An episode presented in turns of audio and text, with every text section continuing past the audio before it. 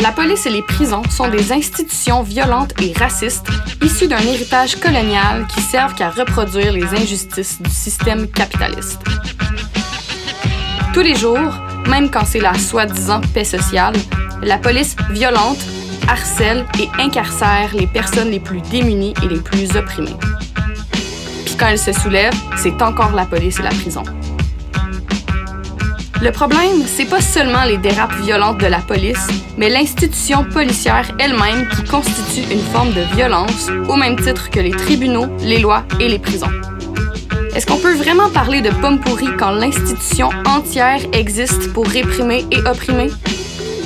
Le Verger au complet, c'est une série de podcasts sous forme d'entrevues touchant à différents thèmes liés à la police, aux prisons et à la justice, mise sur pied par la CLAC, la Convergence des luttes anticapitalistes, un groupe basé à Chochaque, Montréal, en terre autochtone non cédée. Nous vous proposons une analyse critique qui s'oppose à la vision libérale, celle qui préfère cibler les pommes pourries dans le panier plutôt que de s'attaquer au système d'oppression. Ne leur laissons pas cette chance. On ne réforme pas un système aux fondations pourries, on le démolit. Attaquons-nous au verger au complet.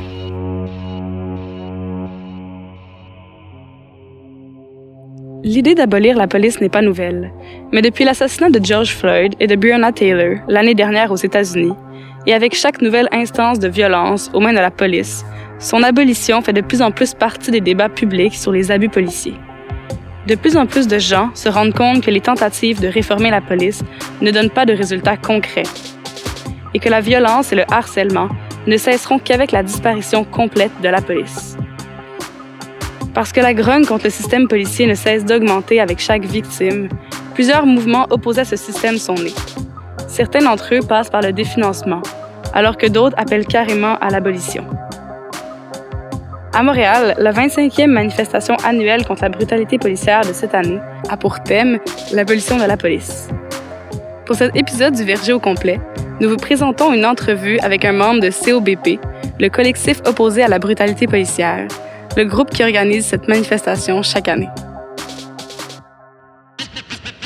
Peux-tu nous dire c'est quoi COBP, le collectif opposé à la brutalité policière?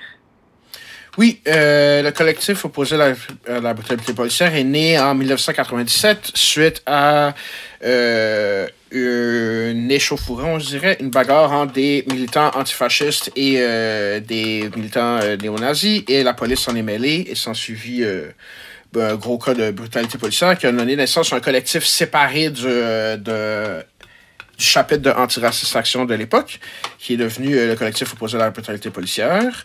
Euh, généralement, on fait du suivi, de l'accompagnement et, de, et on dénonce euh, les cas de brutalité policière euh, localement, généralement, qu'on fait quand nous, on s'en mêle directement.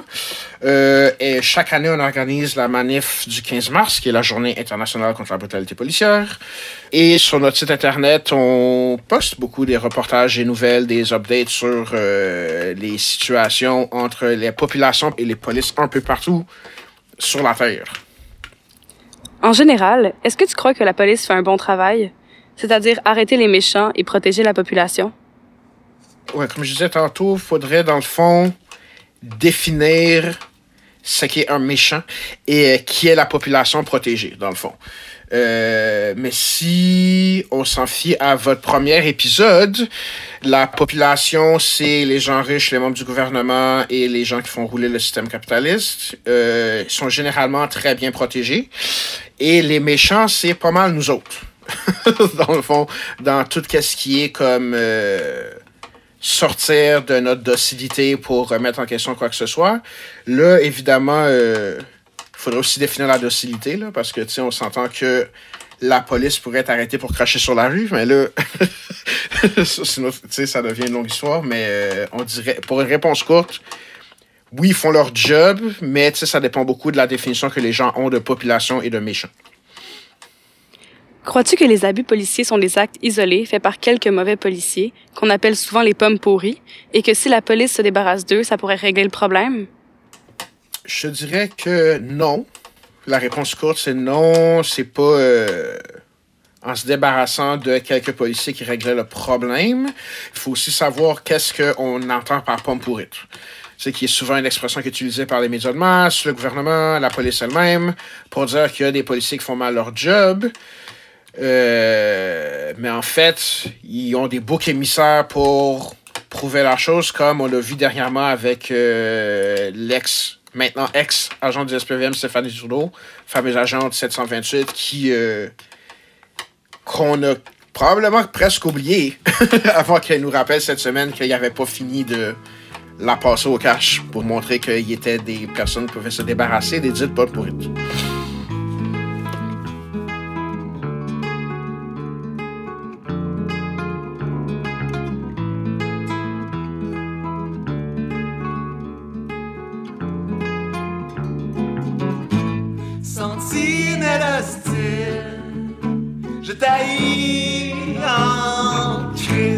Crise.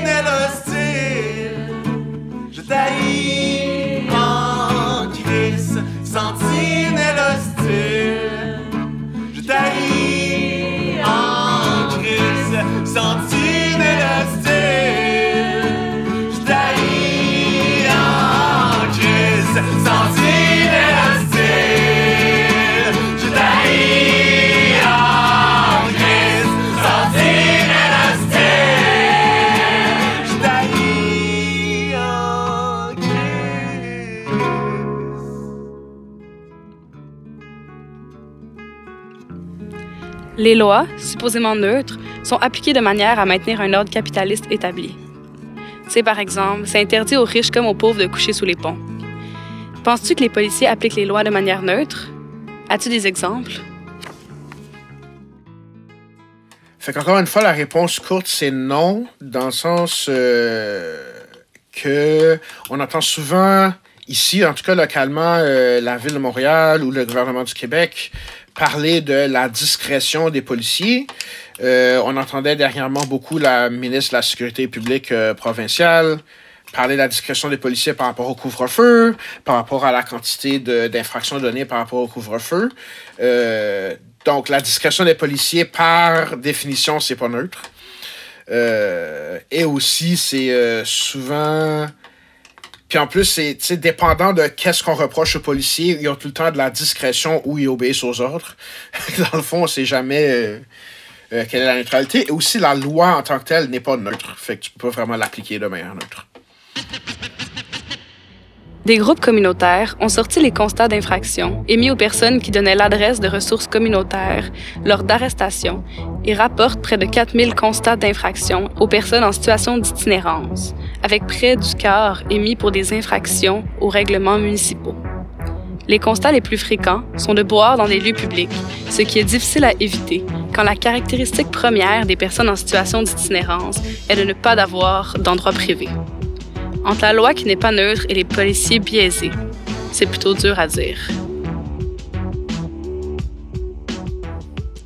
Est-ce que la police est la même partout à Montréal ou son comportement change selon les quartiers? Est-ce que la police utilise des données criminologiques pour cibler certains quartiers et certains milieux? Euh, ils sont beaucoup plus présents dans certains quartiers, souvent les quartiers racisés, les quartiers qui ont plus de, sociales, les quartiers les plus pauvres. Euh, fait qu'il y a beaucoup de. C'est clairement la police n'est pas les mêmes dans tous les quartiers. Euh, quelles sont les données criminologiques? Qu'est-ce que ça veut dire, les données criminologiques? Est-ce que c'est parce qu'il y a eu plus de trafic de drogue? Est-ce que c'est parce qu'il y a plus de, de guns, alors qu'il n'y a pas beaucoup de guns tant que ça au Canada? Est-ce que, sais, qui sont les criminels? Est-ce que c'est parce qu'il y a plein de gens de couleur qui conduisent des voitures? tu comme, est-ce qu'on traverse la rue sur la lumière rouge? Tu comme, quels sont, tu quelle est la criminalité? Pour moi, c'est aussi, euh, ça peut être une autre discussion, mais c'est aussi relié à la gentrification. Comment les gens sont policiers dans certains quartiers de Montréal ou ailleurs au Québec, en fait. Comment les conditions de remise en liberté affectent les personnes particulièrement visées par les opérations policières? Euh, ça dépend vraiment beaucoup de qui est visé par les opérations. Il y a quand même des problèmes par rapport à comme trouver un emploi, se déplacer, voir, tu sais, dépendant des conditions, ils peuvent peut-être pas voir leurs amis, leur famille. Euh, tu peux souvent pas sortir d'une certaine juridiction, genre la ville ou certains quartiers. Des fois, euh, si on parle de l'oppression des travailleuses du sexe, par exemple, souvent on les empêche de être dans les quartiers où est-ce travaillent. Euh, par exemple, si on parle des gens qui n'ont pas le statut de citoyen canadien, ben ça peut euh, sérieusement empiéter leur démarche pour devenir citoyen canadien. Fait qu'il y a plein, dépendant des gens, il y a vraiment beaucoup de problèmes. Ça, ça les affecte de manière très différente, genre.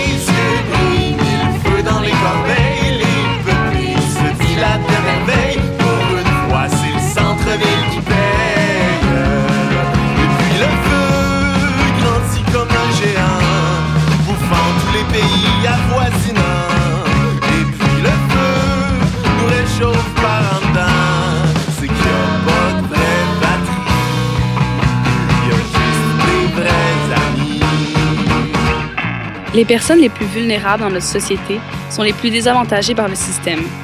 ces personnes-là ne font pas appel au service de la police quand elles subissent des abus. Quand on est pauvre, quand on en arrache, quand on vit dans la rue, on sait que la police nous a déjà à l'œil. Crainte de déportation pour les personnes qui n'ont pas la citoyenneté canadienne, sous dénonciation des agressions sexuelles, sous dénonciation des attaques racistes. Beaucoup de gens ne dénoncent pas par peur d'être jugés par les policiers ou même de s'attirer des ennuis.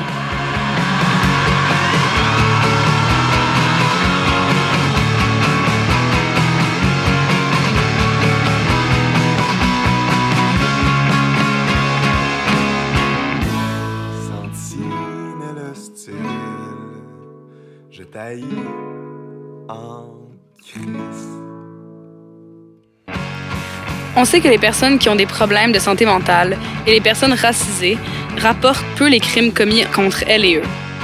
Est-ce que tu penses que le traitement policier a quelque chose à voir avec ça?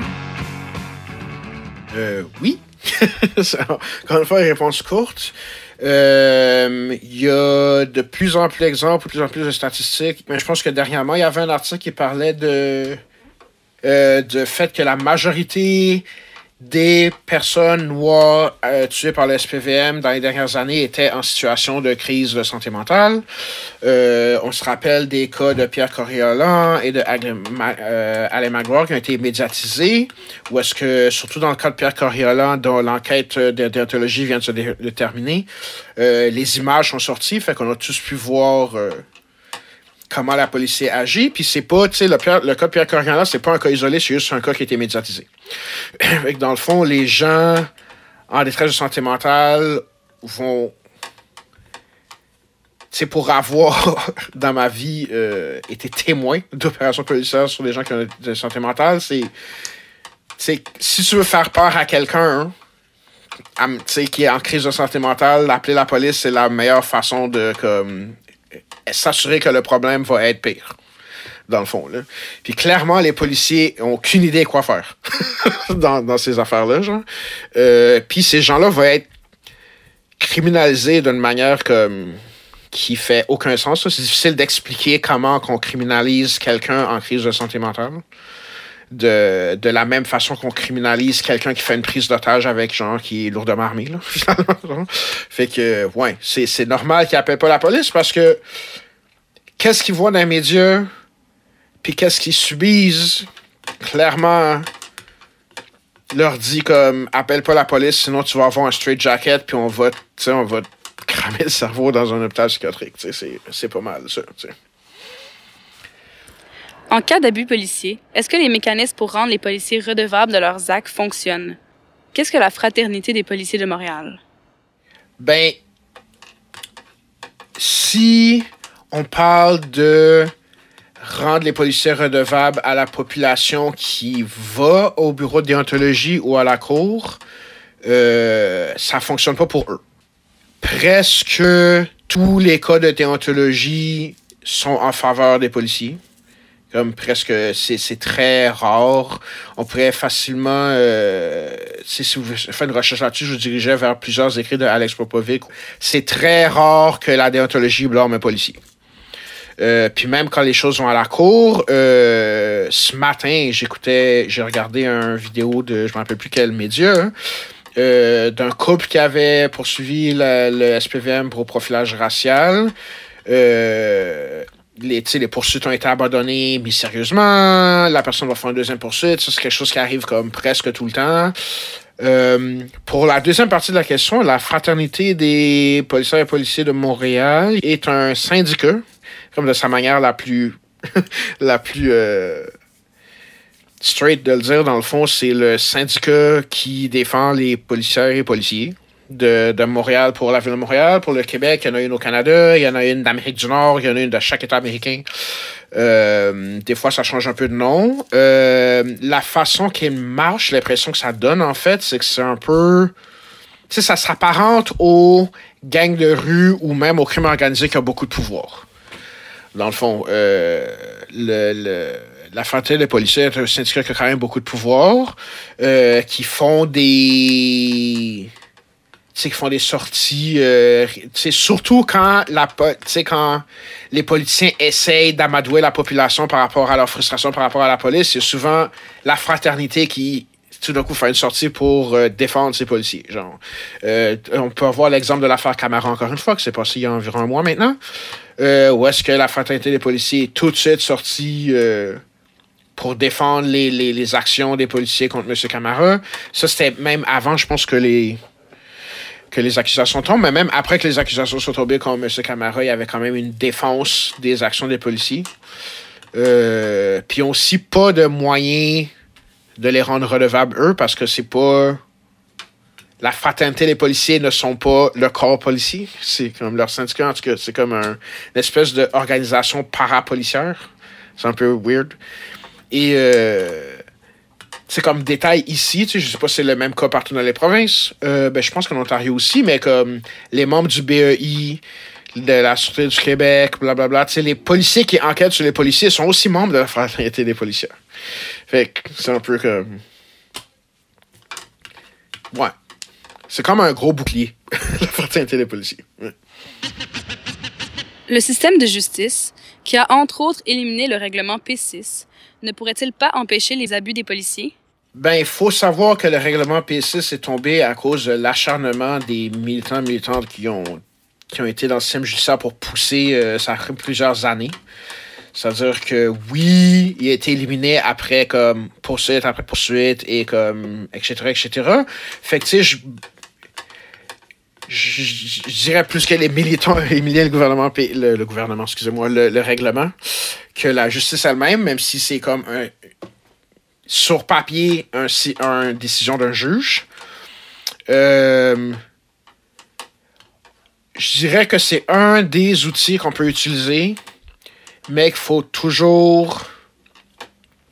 Tu sais, il faut comprendre que le système de justice et la police vont un peu main dans la main. Euh, c'est difficile à expliquer de manière claire, je trouve, mais tu sais, je pense que quand tu vas au palais de justice, tu comprends ces affaires-là assez rapidement. Tu sais, les policiers, mais il y a des policiers qui travaillent au palais de justice, ça n'a pas toujours été le cas, mais maintenant, oui. il y a une division des SPVM qui travaille au palais de justice, c'est des gens qui se voient tous les jours.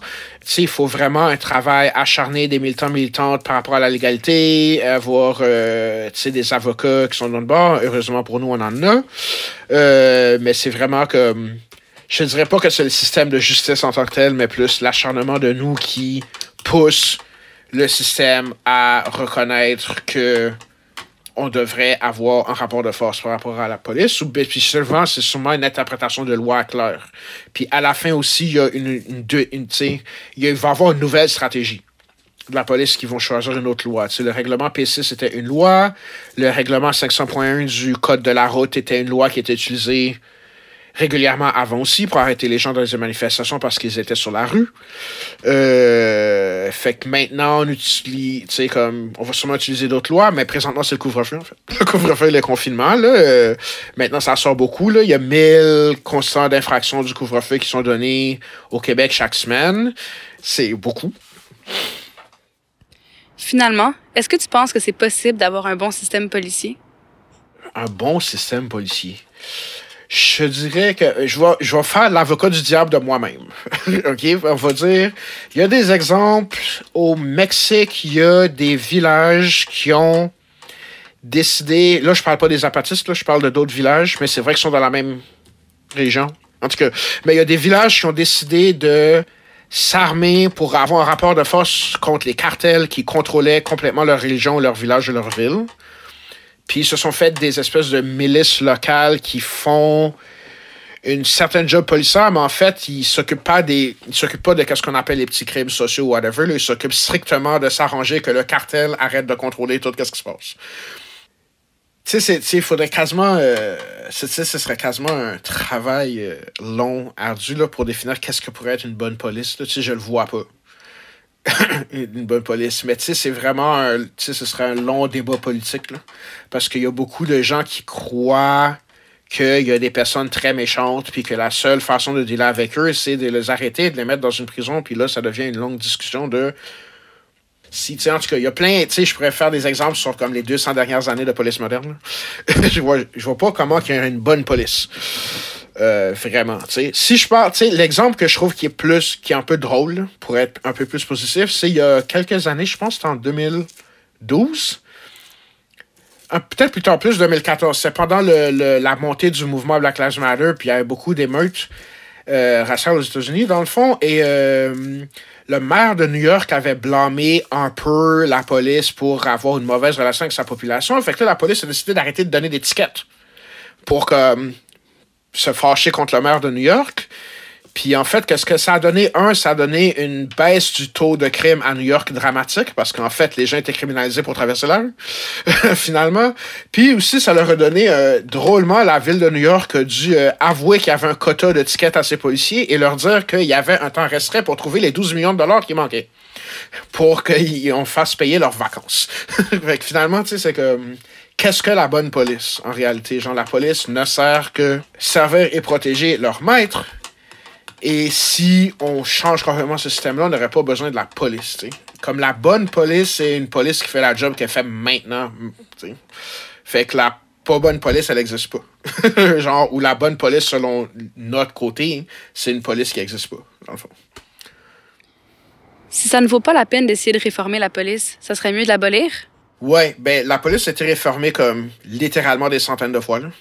La police est réformée tout le temps. Il y a plein de réformes que tu n'entends jamais parler, là, mais la police est tout le temps réformée. Là. Et ça change rien. Absolument rien. Ouais. En fait, la réforme policière, c'est des réformes administratives plus que d'autres choses. là. Même quand ils sont publiquement dit comme. C'est tout le temps juste des réformes administratives en réalité. Mhm. Si des jeunes font trop de bruit, on appelle la police. Si une personne a une crise de santé mentale, on appelle la police. Le fait qu'il y ait une classe de personnes en charge de régler tous nos problèmes affaiblit et déresponsabilise nos communautés. Cela nous empêche de travailler collectivement pour régler nos problèmes de façon autonome en apprenant à connaître et à comprendre nos voisins et voisines.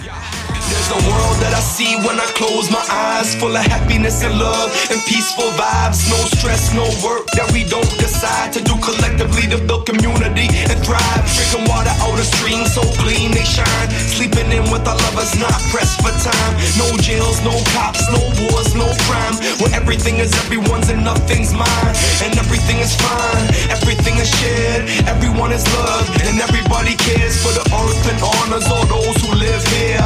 Eating fresh food, breathing fresh air. To the stars we stare, storytelling by the fire. Laughter everywhere, joy in every smile. Feeling so free, feeling so inspired. Just close your eyes and visualize the world your heart desires. I can see it.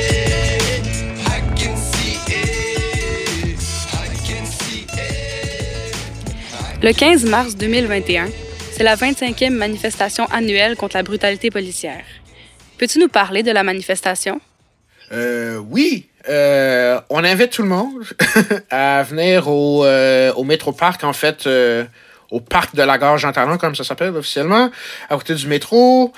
Euh, c'est la, la 25e année de suite, qui est quand même un milestone, comme on dit euh, en anglais. Ça va être une manifestation. euh, on on peut jamais vraiment prédire qu'est-ce qui se passe un 15 mars. Euh, on, on, invite quand même les gens à braver euh, la température quelle qu'elle soit, de venir montrer, démontrer, exprimer leur frustration, leur désaccord, que ça soit pour l'abolition ou le définancement. On invite tout le monde à venir. Plus on est et plus on est sécure, je pense. Je dirais, euh, après 25 ans, hein, on a toujours le même problème. C'est-à-dire qu'on a une police oppressive parce que c'est sa nature et une population qui la subit. Et euh, nous nous sommes dotés d'une journée internationale pour montrer notre âge. Euh, cette année, j'imagine, ben, comme on a dit, le thème c'est l'abolition de la police. Moi, je un focus spécial sur euh, la nomination de Yann Lafrenière comme ministre des Affaires autochtones, la nomination d'un ministre blanc sur la lutte contre le profilage racial, etc., etc. Et les 1000 tickets par semaine donnés pour le confinement qui va faire que je sais pas combien d'argent le gouvernement du Québec a supposément perdu, mais il va les regagner. Dans le fond, rendu là. Voilà.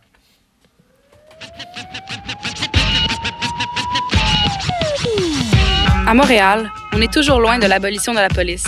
Et même si beaucoup de gens ont fait pression pour que la ville de Montréal définance en partie la police, le budget du SPVM a augmenté cette année, sous prétexte qu'on ne peut pas définancer la police en temps de pandémie. Le débat sur l'abolition de la police doit faire son chemin ici et ailleurs. Parlez-en autour de vous.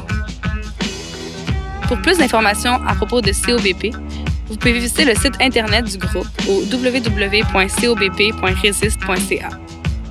En attendant le prochain épisode du Verger au complet, on se voit dans la rue.